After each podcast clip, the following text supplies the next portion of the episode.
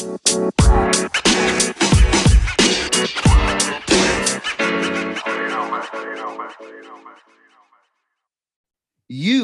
are in the right place. This is Being Well, according to Dan and Brian, the world's premier health and wellness podcast, according to us.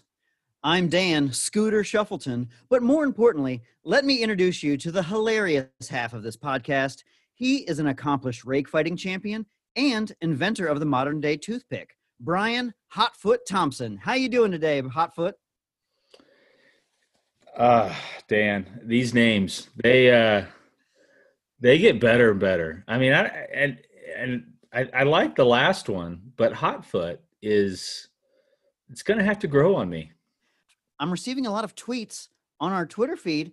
Uh, our audience wants to know how did you get the name Hotfoot? I didn't know we had a Twitter feed. That's kind of cool. um, you know, uh, it it comes from uh, modern day uh, aerobics. Mm-hmm. Mm-hmm. Um, I, am just that good. I, I, no, I don't know. I can't make it up. I don't know. Well, excellent. I am. I'm. I'm really excited to to watch your aerobics videos on YouTube. Yeah. If I need to subscribe to your channel so I can get in better shape. Yeah, you know, it's uh, it's a different take on aerobics. It's a different take. Uh, a lot of it involves uh, sitting on the couch. Mm, mm, yes, yes. I've, I tried that in my 20s. It didn't work out for me, but you know, yeah. it could have been my nutrition. It could have been. It could have, been. been. Who's to say? It could have been. Well, Hotfoot, we have a we have a super guest on our show today. She's an evangelist of the human experience and status quo disruptor. Please welcome VP of Thought Leadership and Brand Marketing, Eliza Garn. Hi. Oh, I am I I, I messed that up. Elisa Garn. Hi, Elisa. I'm so, Hi, I'm so Dan. I'm going to need you to do that entire introduction all over again. You yeah, ruined her name, Dan. You had one job. I know. Actually, I well halfway through that sentence, I realized I didn't put her company in there. Uh, no, that's okay. So, I'll, I'll tell it. Hey, Elisa, probably better. Us. It's it's better coming from my mouth than yours anyway. GBS benefits the premier benefit brokerage for employees and the like across the country. And I also just wanted to say, I know that the emphasis was on the hot foot thing, but Brian, I'm going to contest the invention of the toothpick. I think I have a claim on that. So I'd like to see your patents to prove that you actually hold that title. Listen, okay. When, when Are you did, mansplaining to me? Don't you dare mansplain let me. Let me let me mansplain to you exactly what we're talking about now. Um, the toothpick thing is interesting because um, I don't have a patent. Mm-hmm. That's what I thought. Um, Keep going but I did invent it the same week that I invented uh, the gear and the wheel. Mm. Now, uh, it is the modern day toothpick, so I think I know some mm. inside information. Uh, what Hotfoot did is he invented a toothpick made out of cedar, so it tastes delicious uh, as you're, you know, picking your teeth with it. That's uh-huh. what. Well, and, and we did the jelly bean thing where like you can get toothpicks that taste like burps and like you know one end stuff. one end Black is a licorice. delight and one end is a surprise yeah so you have to like pick the ends carefully yeah that, i mean this is great i'm writing this down i know it's great that's why i hold the patent on it and don't you dare try to steal more of my ideas hey you'll be hearing from my attorneys this so. is this is this podcast taking a weird turn this is i'm great. so no, done with this i'm not talking at all i'm done with this well, I'm really happy to be here with you guys. Obviously, we're we're all very serious about um, everything in life, and the most yes. important thing specifically. So, thanks for having me on. Absolutely, thank you for entertaining us and being on. Who knows what's going to happen? I just uh, I just can't believe that she actually well she agreed to it not knowing what she was getting herself into. She but showed up and everything. I know. This is way this has gone way better than any of my dates in life so far. So the the other party shows up, so that's great. I know, especially in a COVID world, right? Like you have total autonomy to just not show up for anything. And if anybody called you on it, you're like, I had COVID. a fever. Am I right? I had a fever of 99.9. I might have rubbed my I'll forehead really I've, hard. yeah. I have used that excuse once or twice to get out of meetings this year. I'm not I'm not proud of it, but uh, it is what it is.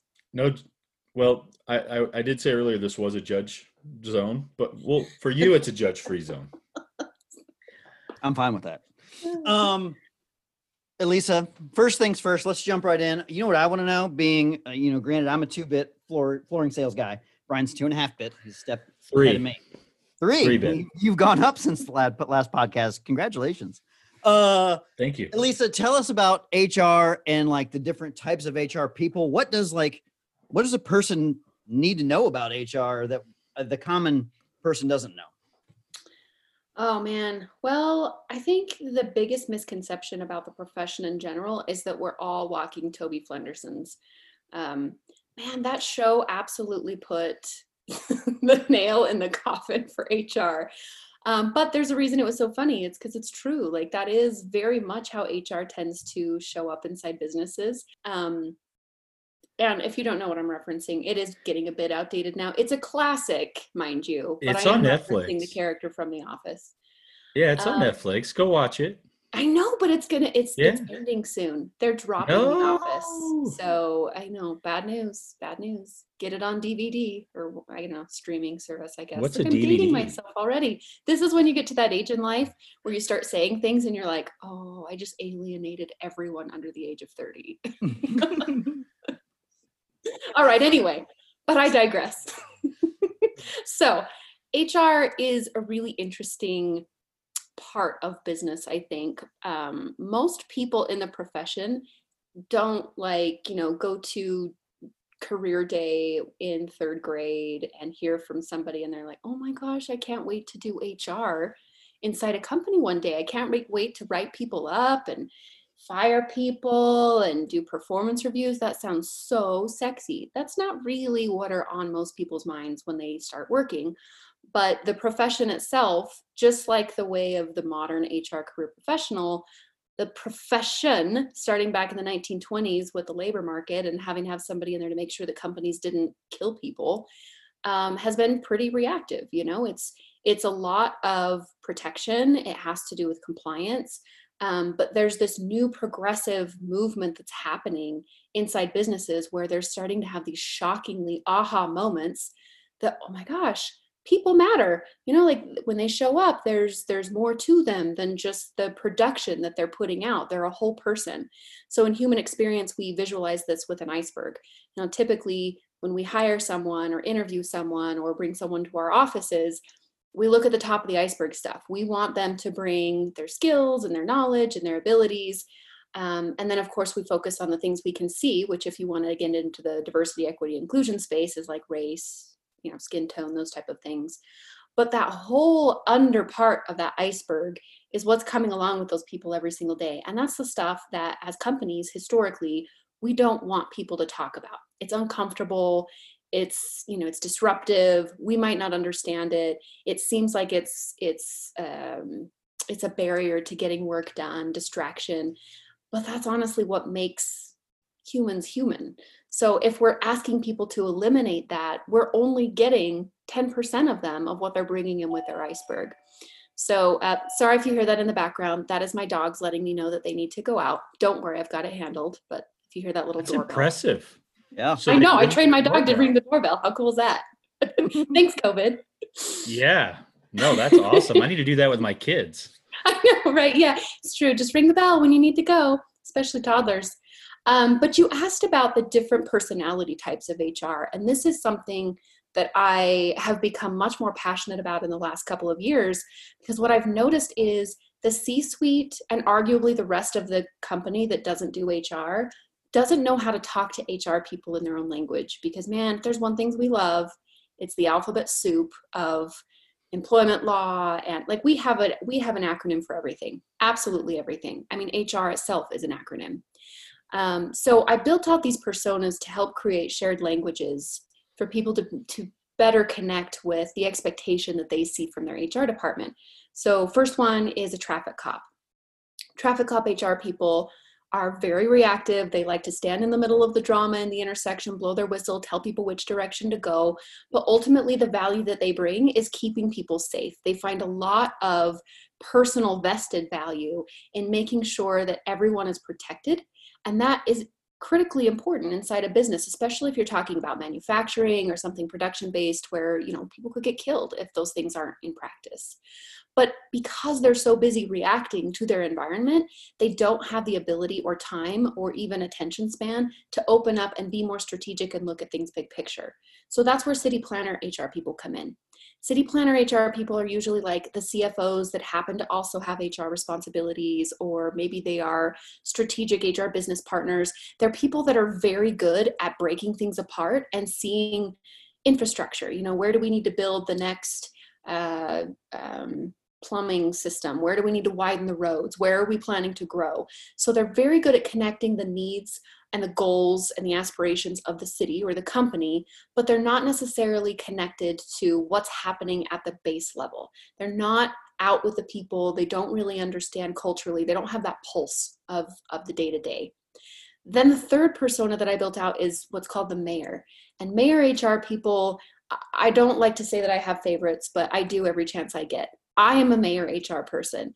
Um, so of course, you know, my bias, that's the one that I, I resonate toward most. But these are people who are PR minded. They understand the importance of employer branding.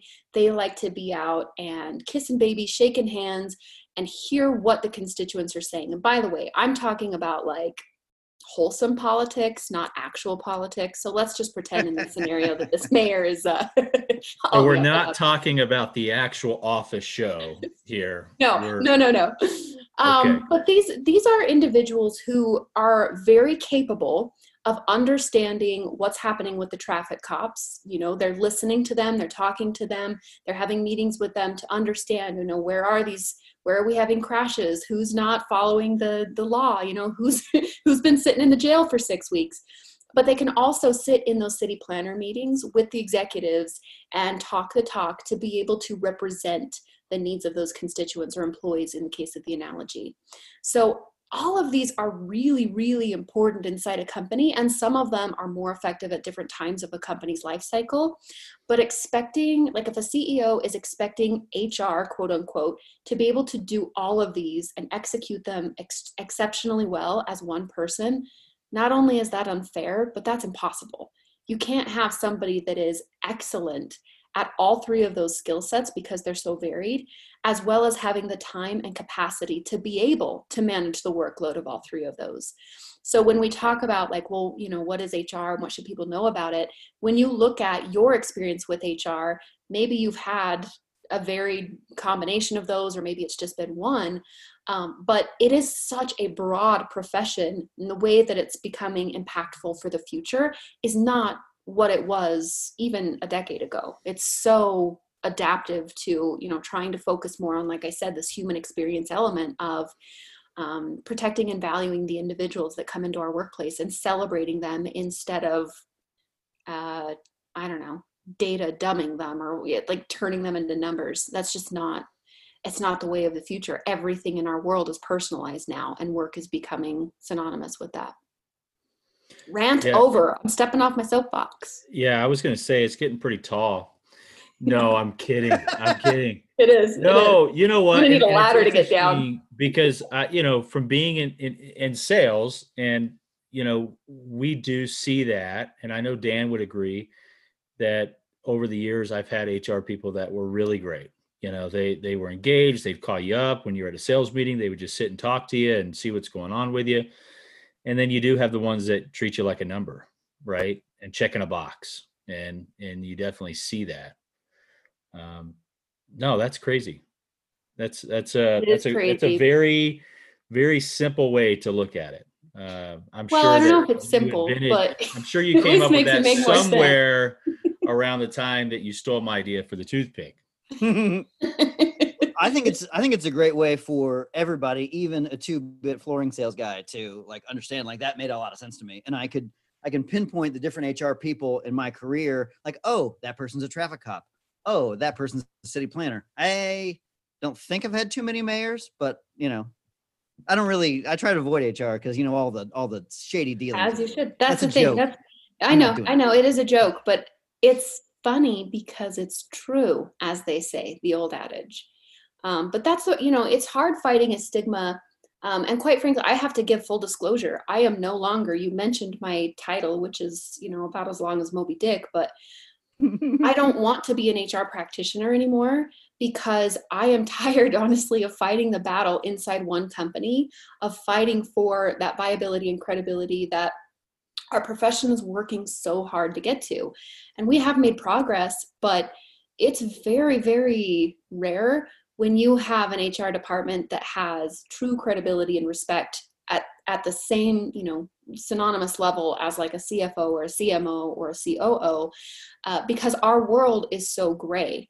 People are gray. It's not a black and white part of the business where you can put people into buckets and say, this is how this is this is how it should be expected to operate and then you know do testing and piloting and then iterate and get it right and then move on with your day. Like it's never a checked box. People are not boxes to check.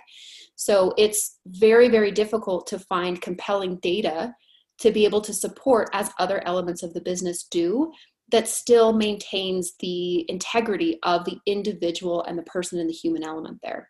Um, so you know we've gotten better in hr like we now have data that we can show like time to hire and quality of hire and we can look at certain measurements that at least give us some credibility and some ability to forecast people.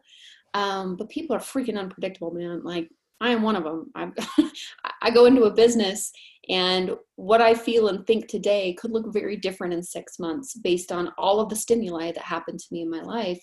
And trying to do that at scale when you're responsible for um, tens of hundreds, sometimes thousands of people is ex- exceptionally challenging. Um, so, in my opinion, I think it's one of the most noble professions out there. And people can argue to death with me on that because there's no other profession that has this level of impact on the human life element than HR. We make decisions that impact people's benefits, which impacts their families, which impacts their stability and their, you know, their compensation, their quality of life all the way into the stress that comes along with all of that and the satisfaction. So, you know, when you ripple it out, essentially HR's responsibility is to make better workplaces for a better world. Also, you have to have a different game plan, a different method for each individual person because there's so many different personalities with different problems, things like that. Like you have to just think on the fly all the time. Oh, true. Well, I mean, Dan, there's no way that I could like implement one policy for you that I could equally implement for Brian because the two of you are so fundamentally different than each other. I I personally am offended. I I thought Dan and be. I were almost identical. Um, outside of the hair. Yeah, I mean honestly, I I will never live up to your hair, Dan. But I, I I gotta say, you know, it's interesting. I'm sitting here thinking about, you know, this, you know, this conversation and why we're having it with you obviously. I mean why are two flooring guys having a conversation with an hr disruptor? Um, and it's it's interesting because you made a comment about you know you're impacting humans right? And that's really what the well building standard is all about what dan and i are very passionate about is is the impact that this environment has on humans. And it's interesting that HR oftentimes gets overlooked in how much that aspect of a building environment can impact them, right? It's not just having, I mean, you can have the healthiest building known to man. And if you don't have the right HR practices that are taking care of them, you know, from a, a economic standpoint, from a health benefit standpoint, from all those other things that HR does, you know, what's the point?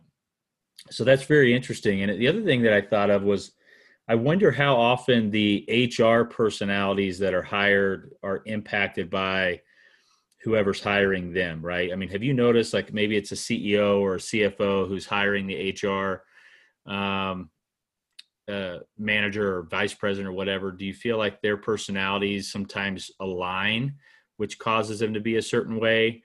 Or do you think it's different than that? Uh, sometimes. I mean, again, we're human, and as humans, that brings in bias. So anytime you're hiring, it has an opportunity to inject, whether conscious or, or con- conscious or unconsciously. Yeah. right. Well, easy for me yeah. to say.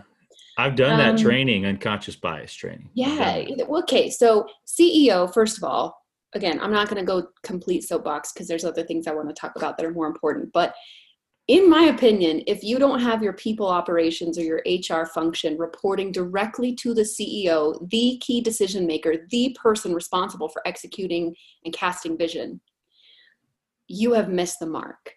Because if you have it reporting to any other part of the business, you've created a barrier for that CEO to disconnect from the people who are executing the work within your company. And as soon as you do that, you have essentially cut off a limb and paralyzed, or at least, you know, um, what's a better word for it? it's not paralyzed, but impeded your ability to be able to operate at full performance because you're not going to be aware of or have a sampling of that human element of your business represented in, in key decision making strategies. Well, that so, layer is going to provide the opportunity for sugarcoating. Uh, let's just be honest. Sugarcoating, or even if it's I, just like lack of care, right? Because it yeah. is, it, it can be super distracting and hard to focus on fixing a culture or you know like if you have brand repair to do internally or if people are disgruntled or unmotivated um i don't know i've i've been listening to good to great again on tape because it's been a good decade since i've listened to it or read it uh, and man the fundamentals in that still ring true like spend the time to get the right people on the bus first and you're not going to have to manage performance. But if what you're doing is you're just trying to get butts and seats to get stuff done then you're not going to prioritize the right people and then you're going to have the aftermath effect of trying to manage performance and how to motivate them and how to get them to engage because you don't have the right people to begin with. Um, so I, I don't know if that totally answers your question because again i know it was a little bit of a a sidebar there. So maybe if I didn't answer it, you'll have to you'll have to ask it again. oh, you know what though? I did okay, sorry, I just told you to ask me a question, but you brought up a good point that I think is interesting. In the world of what you guys do, it's not very often that HR is thought of or HR thinks about the impact of what you guys do for a profession or um, for example my company right now is building a new building. So we've been in the same building for i don't even know 20 years give or take. Um, very very outdated you know just kind of the brown cubicle walls. Um, it's not a bad environment but you walk into it and you definitely have a sense of okay this is this this was the thing two decades ago. Now it's not. So as we're building this new building we have a coo who is very involved in the people element of our business, the way that our company is structured, because we don't have traditional HR at our company. Um, so when she's in there making some of these decisions, for example, she asked for my opinion on one of these things. Uh, she was looking at flooring samples, specifically the flooring. Like I think they wanted to do concrete floors because they're all the rage and whatever. Okay. So she asks my opinion. She shows me the samples, and I'm looking at it, and I'm like, well, I wear a lot of heels and I know that that's going to be super echoey and uncomfortable. And you have all of this open floor space in these areas, and my heels, just one person clicking along, that's going to be super distracting. so it's just a silly little, like, I was actually just trying to be funny, but she took it very serious. She said, That's a good point. I didn't even think of something like that. So now, you know, she's gone back to whatever company she's working with, which um, I'm sorry to say is obviously not you guys, but you never know what the future holds, right? It's all about relationships. Um, but now that she's going back to this company saying, we need to figure out a way to build this in a way that is actually going to think about how our guests, our clients, our prospects, our vendors, people that are coming in, we need it to be more than just showy and beautiful and, you know, have a landscape to admire. This needs to be functional. We need to think about the human experience as it relates to what does this space provide for people that are going to be in it, whether it's a one time, one hour meeting or whether it's come in on a daily basis and keep people engaged, feeling comfortable and happy. You're speaking our language. I mean, that's finally. If it were politically correct, we were in the same room, I would hug you right now because Aww. I I love function. That's why I have a minivan. Not because I'm trying to be cool, because I'm a suburban dad and I need oh, to pack kids in a vehicle. those seats, baby, all yeah. the way. Function. Why don't people design for beauty and function? Like I don't understand that. It's it is so tough because there is a an idea behind, you know, how awesome could this look versus how well will this perform. Mm-hmm. Um, and you know, I oftentimes will tell designers that you know it, it matters more what this is going to look like in five years than what it looks like on your table because it is important you know it's it's important to think about those things and and like you said it it wasn't difficult for her to ask for some engagement from her staff on hey what do you think about this? And very quickly you were able to identify hey that might not be the best solution and kind of open her eyes to you know some other opportunities to to improve that but no well, i firstly so hold on i've got an example on the other side because i think this one's actually a fun one to talk about. Um, i was the hr executive at this company and got hired in the midst of a build out so i don't think it was intentional that i was excluded from the conversation it just was already moving um, yeah. but we had we'd outgrown our space so we made the decision as a company to purchase some um, some space that was across the parking lot. You know, it was, it was close, but it wasn't within the building. So we bought out this floor and completely gutted it, redesigned it, and did all the things that we were told in Forbes and Inc. and every other magazine that said open floor space was all the rage. So we had low profile cubicles, everything was white. You know, we had pops of color with the chairs um, kind of that open industrial ceilings. They were like 20 foot ceilings, so they're super high. And then we had glass conference rooms, little pod rooms that people could go into. Well, what I didn't tell you is this space was being out for our entire technology team, the entire team. So, you know, you have a very echoey space. It's again, it's beautiful. Everything's new. Um, they were required, everybody had to get Macs because they were going to be working off of Macs for the programmers, but they also had IT technicians and support teams who the entire, the rest of the company worked on PCs. So now you have tech support working off of Macs, trying to support people that work on PC. Um, I'll, I'll, you know, I'll tackle this to the end. So basically, what happened is we had people that were so mad about this that they actually quit their jobs because they were frustrated they couldn't focus they couldn't they weren't productive they weren't getting things done that they wanted to do so they ended up leaving the company for the work environment and i don't think that that is often brought up consciously in exit meetings but it absolutely does happen and is a really really negative impact on this this employee and human experience elisa i heard a stat that it costs a company over a hundred grand when someone leaves the company in lost productivity, um, you know, taking their work, putting it on someone else for the time being, recruiting, hiring someone, getting them up to speed to be like working on their own as much that person. Uh, do you have any thoughts on that, or you know, is that is that is that estimate right? Over a hundred grand when someone leaves? I think it does depend on the source that you're quoting, and it also depends upon the position and the value that uh, you know, like what they actually do at the company. Um, but just just the cost of turnover. So excluding any of the impact of lost time lost productivity just the cost for recruiting team to go out source hire and backfill a position usually is between about four and six thousand dollars. But then when you start getting into this is one of those i earlier i mentioned mentioned hr finally has metrics. This is one of those ones we get all excited about because we can actually start tracking this.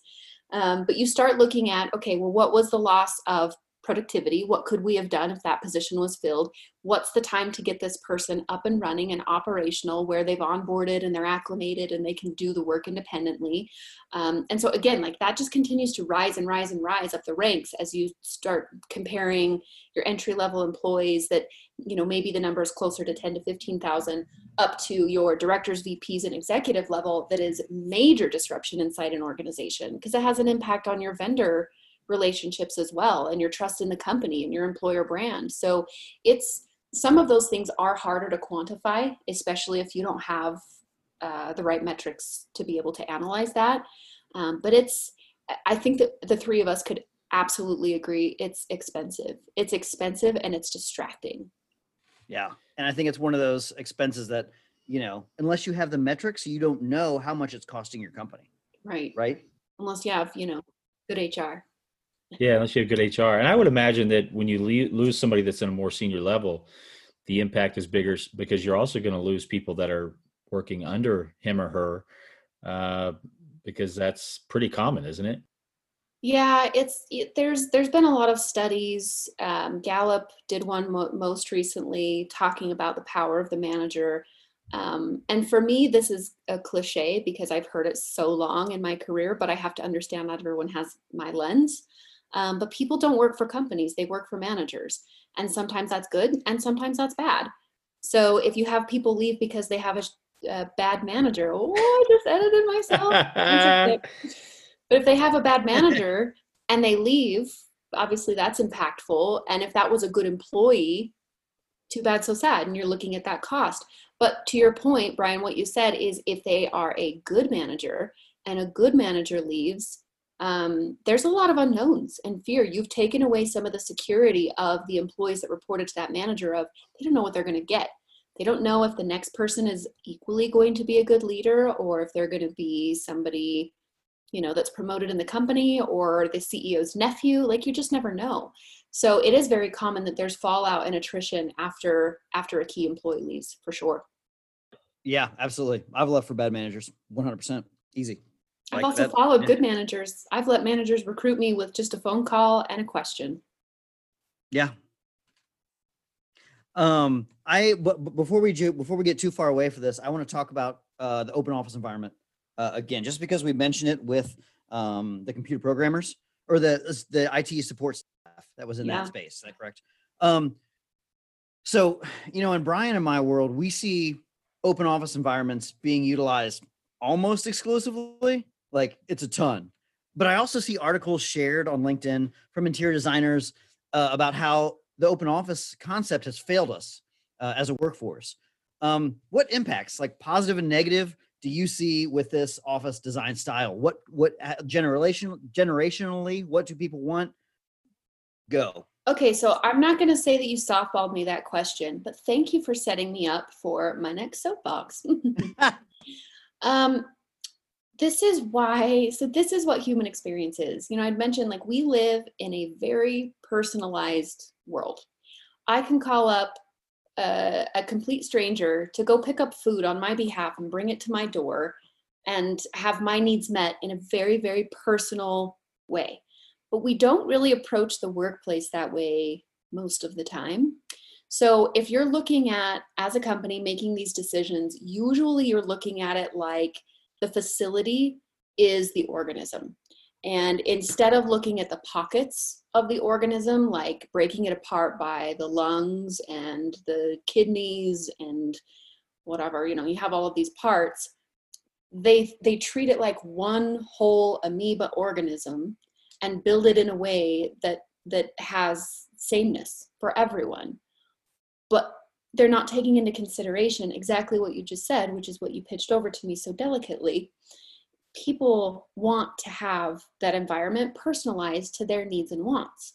So for someone like me, there are times in the day that I absolutely thrive and want to be around other people. As a matter of fact, I just joined a stupid shared workspace and pay way too much money for it because my home environment doesn't stimulate me the same way as hearing other people work. I'm not working with them, I have nothing to do with them, but there is an energy around being other individuals that are also doing similar activities that you don't necessarily have to be involved in. Um, so taking that into consideration, but also like this one size fits all approach of, well, we're going to have open floor plan and we're going to make everybody have these, you know, sh- short cubicle spaces and nobody's going to have privacy and nobody's going to have offices and we're all the same. Mm, I'd mentioned my company is building our office, and we have had a sampling of employees, primarily boomers and some Gen Xers, that have come back and said, if I don't have an office where I can shut a physical door to have a private conversation, I am out. I will not work here anymore. Mm. But then, equally, we've had some employees that are like, I talk to my team every minute of the day. Like we are constantly collaborating. We are constantly working together and discussing what email just came in, what report are we working on, what you know, like the the the need that that particular team has isn't even necessarily generation uh, generational, but it's related to the nature of their work. So you can't just look at workspace through one lens of well let's build it for each generation or let's build it for our industry you have so many different needs within, within a company And you have to look at it through the lens of all, which honestly, the best way to do this is through focus groups and design thinking and just gather feedback and build empathy for your end users, which in this case are your employees. How are you building it through the lens of meeting their needs to be able to liberate them to do the best work they can? Because if the workspace becomes an obstacle to that, you've just done yourself a disservice of investing who knows how many millions of dollars into this beautiful space that is not fully functional. It's interesting you say that because i hear a lot of times where you know a customer sees someone else's space and they'll go to a design firm and say i want that right? Or they'll see a picture they're like i want that. And, and it's you know i guess i've got a follow-up question to that in the sense that you know if if you had any advice for an architect or designer who is uh, you know engaging with a client right who's building a space how do you one i guess make sure that they're doing that type of engagement? Like you like you gave some examples of of how to do that but i mean any suggestions for how to kind of engage with the customers beyond their point of contact to make sure that they're building the right space, not just what the customer thinks they want? Okay, again, I don't know if you guys like talked behind the scenes to just like give me the best questions possible. But We're yeah, just that good. We're just honest. I know yeah, you are. You really are. Um, design thinking. Design thinking is the way to do this. And what's funny is like design thinking originally started more in the tech space and engineering but the adaptation of it just like six sigma and some of the things that have been around that you can adopt even in your personal life um, strategic planning another great example design thinking is so applicable to exactly what you just said because the first and second stages you're not designing anything. You're not going in with a proposal because if you do that you're going in with a solution of what you think they i should should actually emphasize what you think they said rather than why they want it so if you have a client that comes to you and says, I want this space, they take a picture and send it to you, obviously the first thing you should ask is, what is it in this space that attracts you to it? What do you like about it? Why do you like it?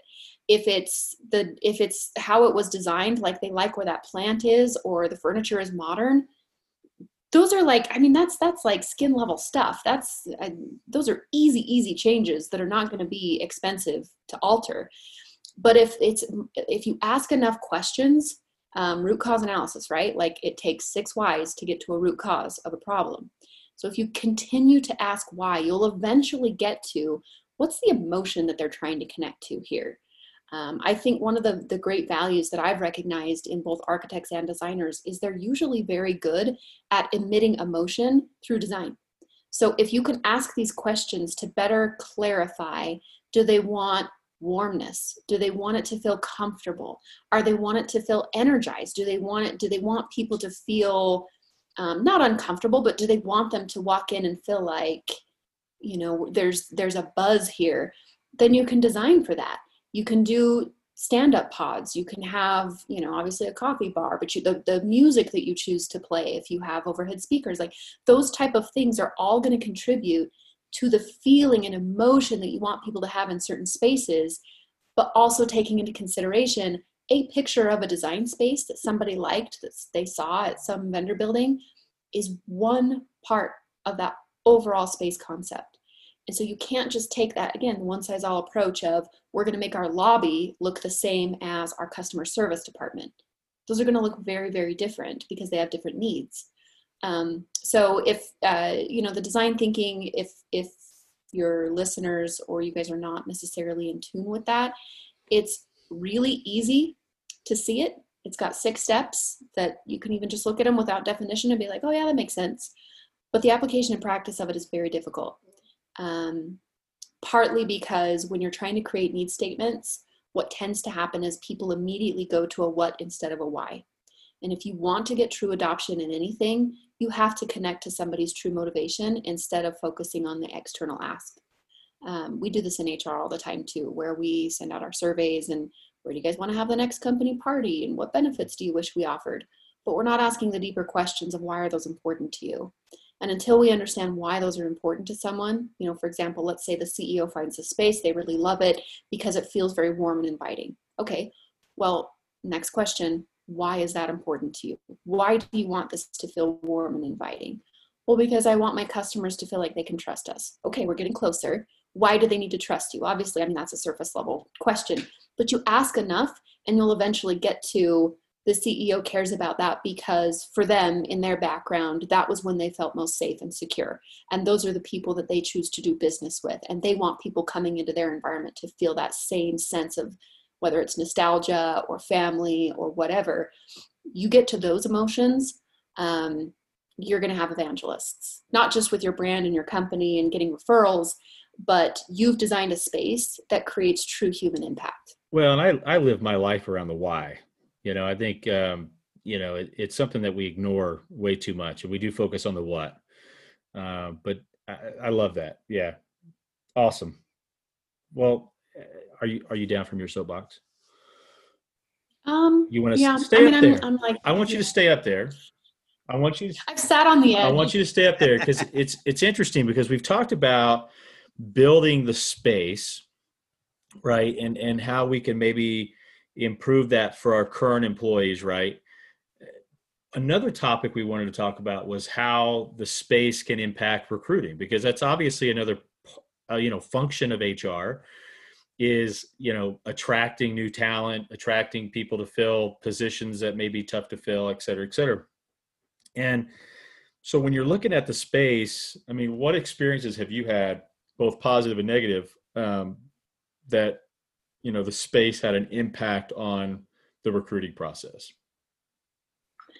Well, I worked for a recruiting agency for about four years, um, and that's all I did for a living was place HR professionals in the state of Utah. Um, and you know, it's really it's kind of fun because you get to do you, you are essentially a salesperson, but you're also responsible for finding this connection of talent that is going to be the optimized fit for their career, where they're at, what they're looking to get out of it, as well as the needs of the company.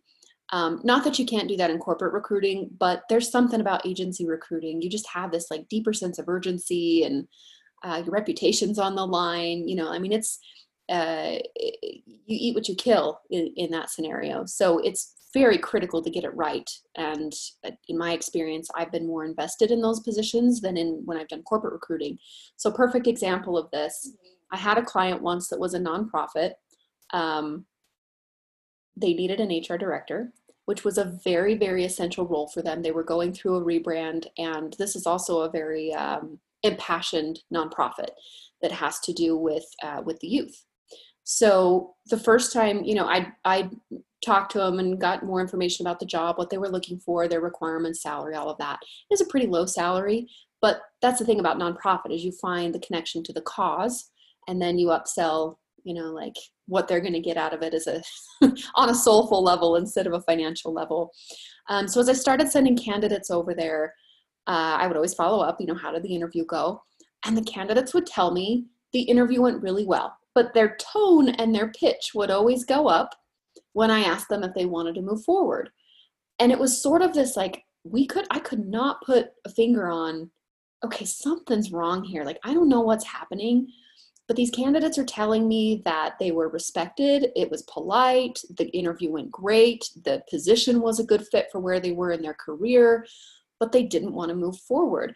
And I was getting so confused because I'm like, I don't know what's missing here. Like, I'm thinking sexual harassment, worst case scenario, the CFO is going crazy and playing footsie under the table. Like, I don't know, but they're not comfortable telling me. So finally, I had this candidate after the fourth time this happened. Um, I knew her a little bit more personally. And so I was like, level with me here. Like, what is the deal? Why? You're the fourth candidate I've sent over there that doesn't want to move forward. Why is that?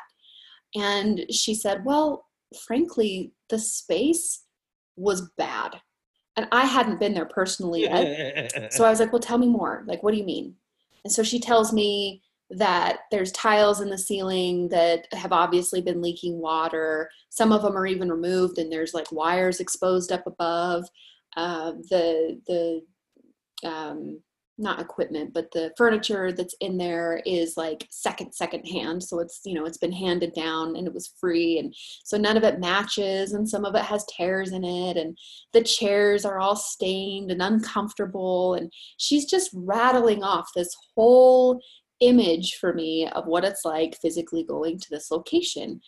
Um, and what I found interesting was when I went back to the other candidates and I said, did the did the work environment bother you at all? You know, when you went in and looked at it?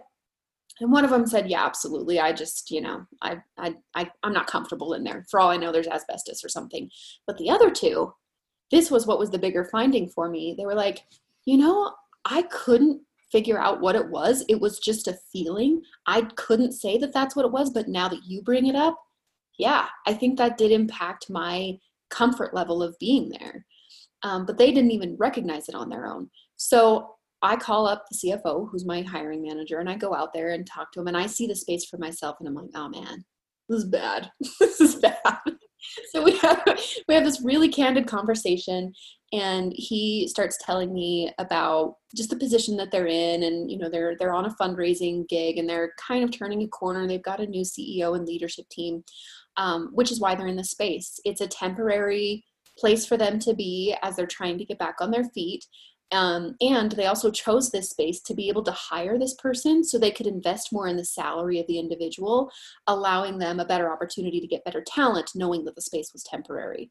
So now I'm equipped with all of this information. I personally have seen the space, and now I can go back and I can prepare candidates before I send them over. So when I call them up and I tell them about the job and I get them all excited about the cause and the values and everything, um, I can set the expectation like, look, here's where they're at they've they're investing in this position. I know it's still low for the salary range for the for the role itself but they want to be able to bring you in as high as they can. So they're in a temporary space that is not flashy. It's not showy. It's not going to be a place where you have the beautiful glass and the view of the mountains but this is a position that's for a cause. And if you're looking for more than just being able to go to work check a box and manage benefits and process payroll every day this might be a good fit for you immediately the response I was getting from these candidates after they would go to their interviews was I don't I mean I'm not a mathematician but I'm going to say it was 200% better. I mean they, were sharing emotional connections that they were having to the cause, to the vision.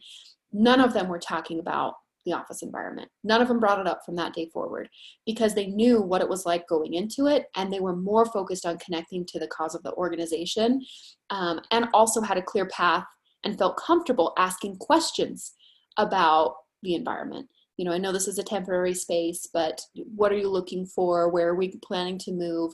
Um, and taking that into consideration when they were going to be taking the job, right? Um, the person that ended up accepting the position, you know, we went we went through this process for a couple of months, and the person that did end up saying yes had a family member that worked in commercial real estate and was able to work out a deal where they got just a steal um, on this beautiful space that had you know beautiful views of the mountains out here in Utah um, for less than what they were paying at this absolute dive bomb. Um, so you know, I think. So you set the bar really low, is what you're saying. exactly right. Really that low. That's that. That's yeah. that old adage: uh, under promise, over deliver. Yeah, yeah, that's right. A story of my life. That's. Just ask my husband. right there with you. Oh man, I will. I'm not going to touch that with a ten foot pole. Not not going to go there. Elisa, what percentage uh, of people do you feel like have the insight and the like the knowledge to do what you just did in that scenario? Well, I can't take the credit for it because like I said, I mean, I wish I wish that that was just my intuition and I figured it out on my own, but it was really my friend that went in for her interview that shared her insights with me to give me the visibility for my own light bulb to go off. Now, if I were to go in myself and see that, possibly, you know, I, I may have been more prepared because I would have been a little surprised. Um, but the, but that's interesting too is when you work as a corporate recruiter or corporate hr or even just as an employee that goes in over and over um, i think we talked about this last time we engaged but i love i'm train wreck tv all the way hoarders is one of my favorite shows because it gets into the mental psychology of how people can get to a place where they just don't see and hear uh, the distractions that are happening in their life because it's such a part of their environment. Elisa, I saw something. Maybe it was a post you shared on LinkedIn. Maybe it was a conversation that we had previously. Uh, you had mentioned you had a terrific stat on um, HR creating value, and there was something about uh, it takes a hundred dollars of new profit to cover one dollar saved from the bottom line. Is is am I right with that? And can you expand on that?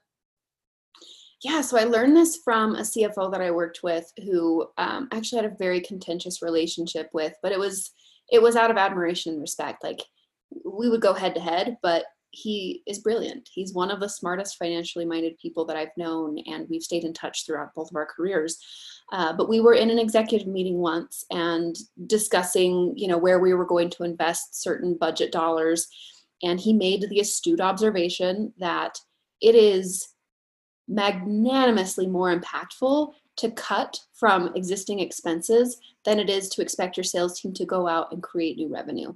Um, so that was that was the dollar amount that he gave was basically a one to 100 ratio. If you can cut one dollar from your bottom line spend, it's the equivalent of going out and earning $100 of new business.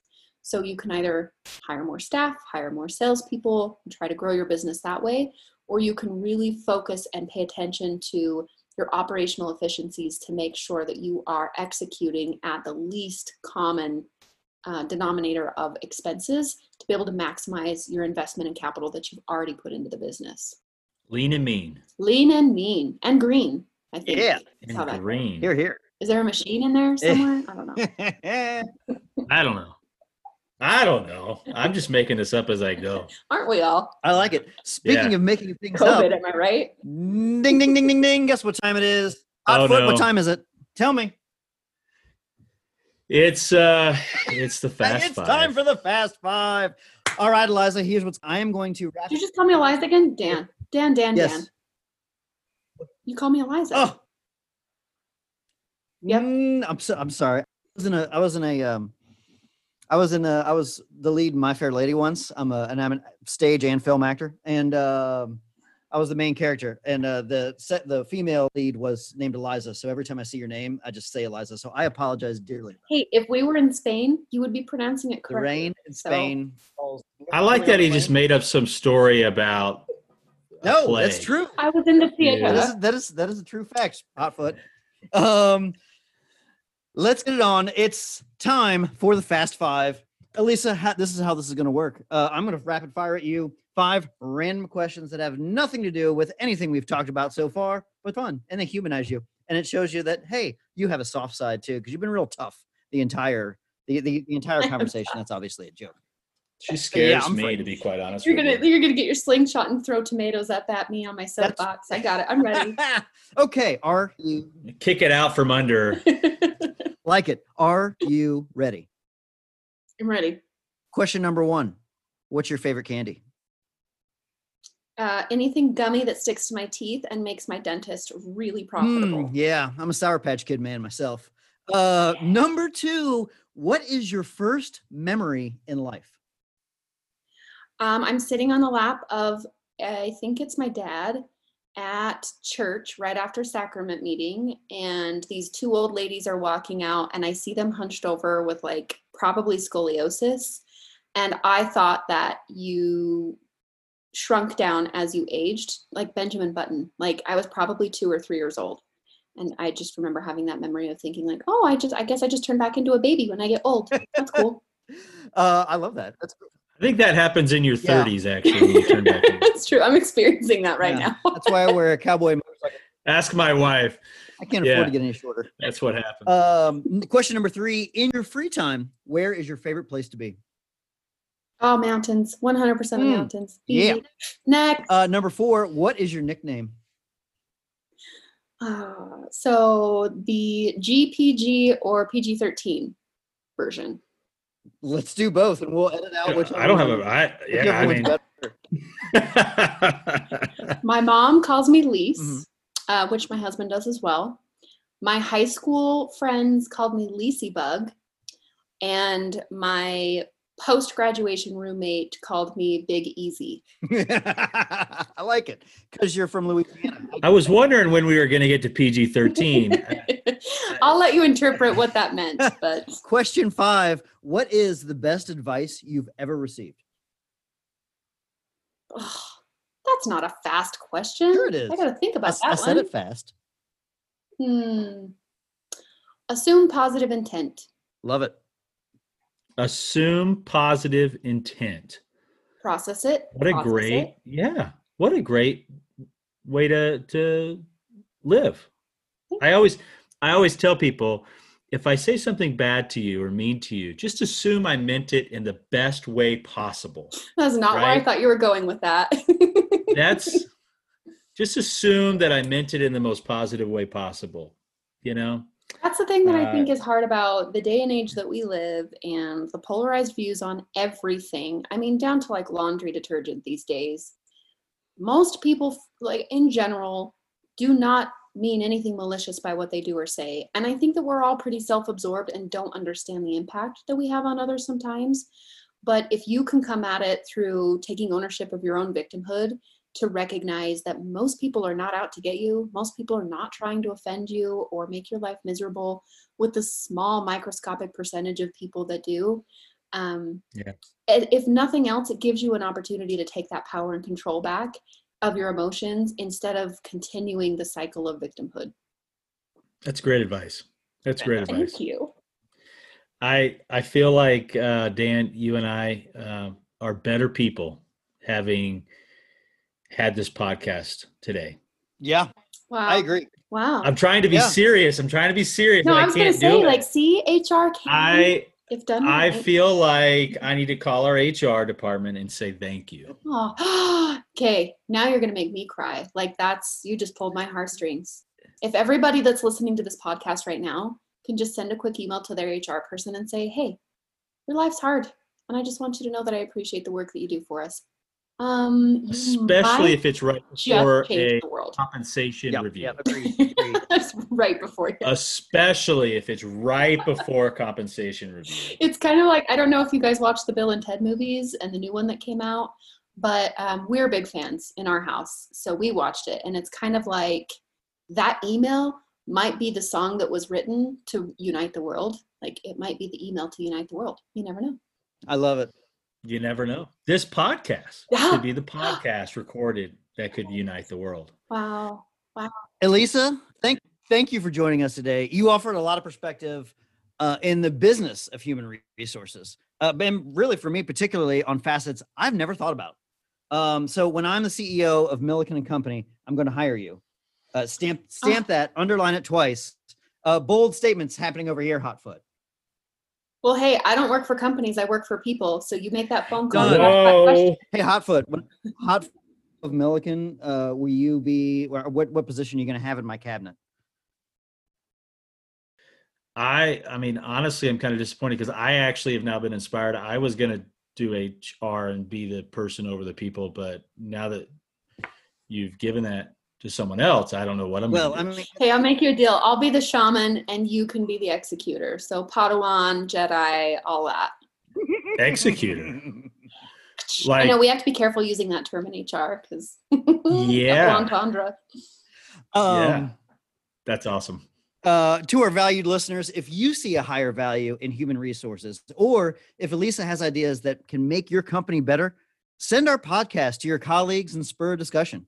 You can be the catalyst that changes your people, your company, and your industry. Being well, according to Dan O'Brien, is about thinking and acting differently. So, from the entire cast and crew at Being Well, I'm Dan Shuffleton. And I'm apparently Hotfoot Thompson. and we wish you a wonderful day and a fantastic tomorrow.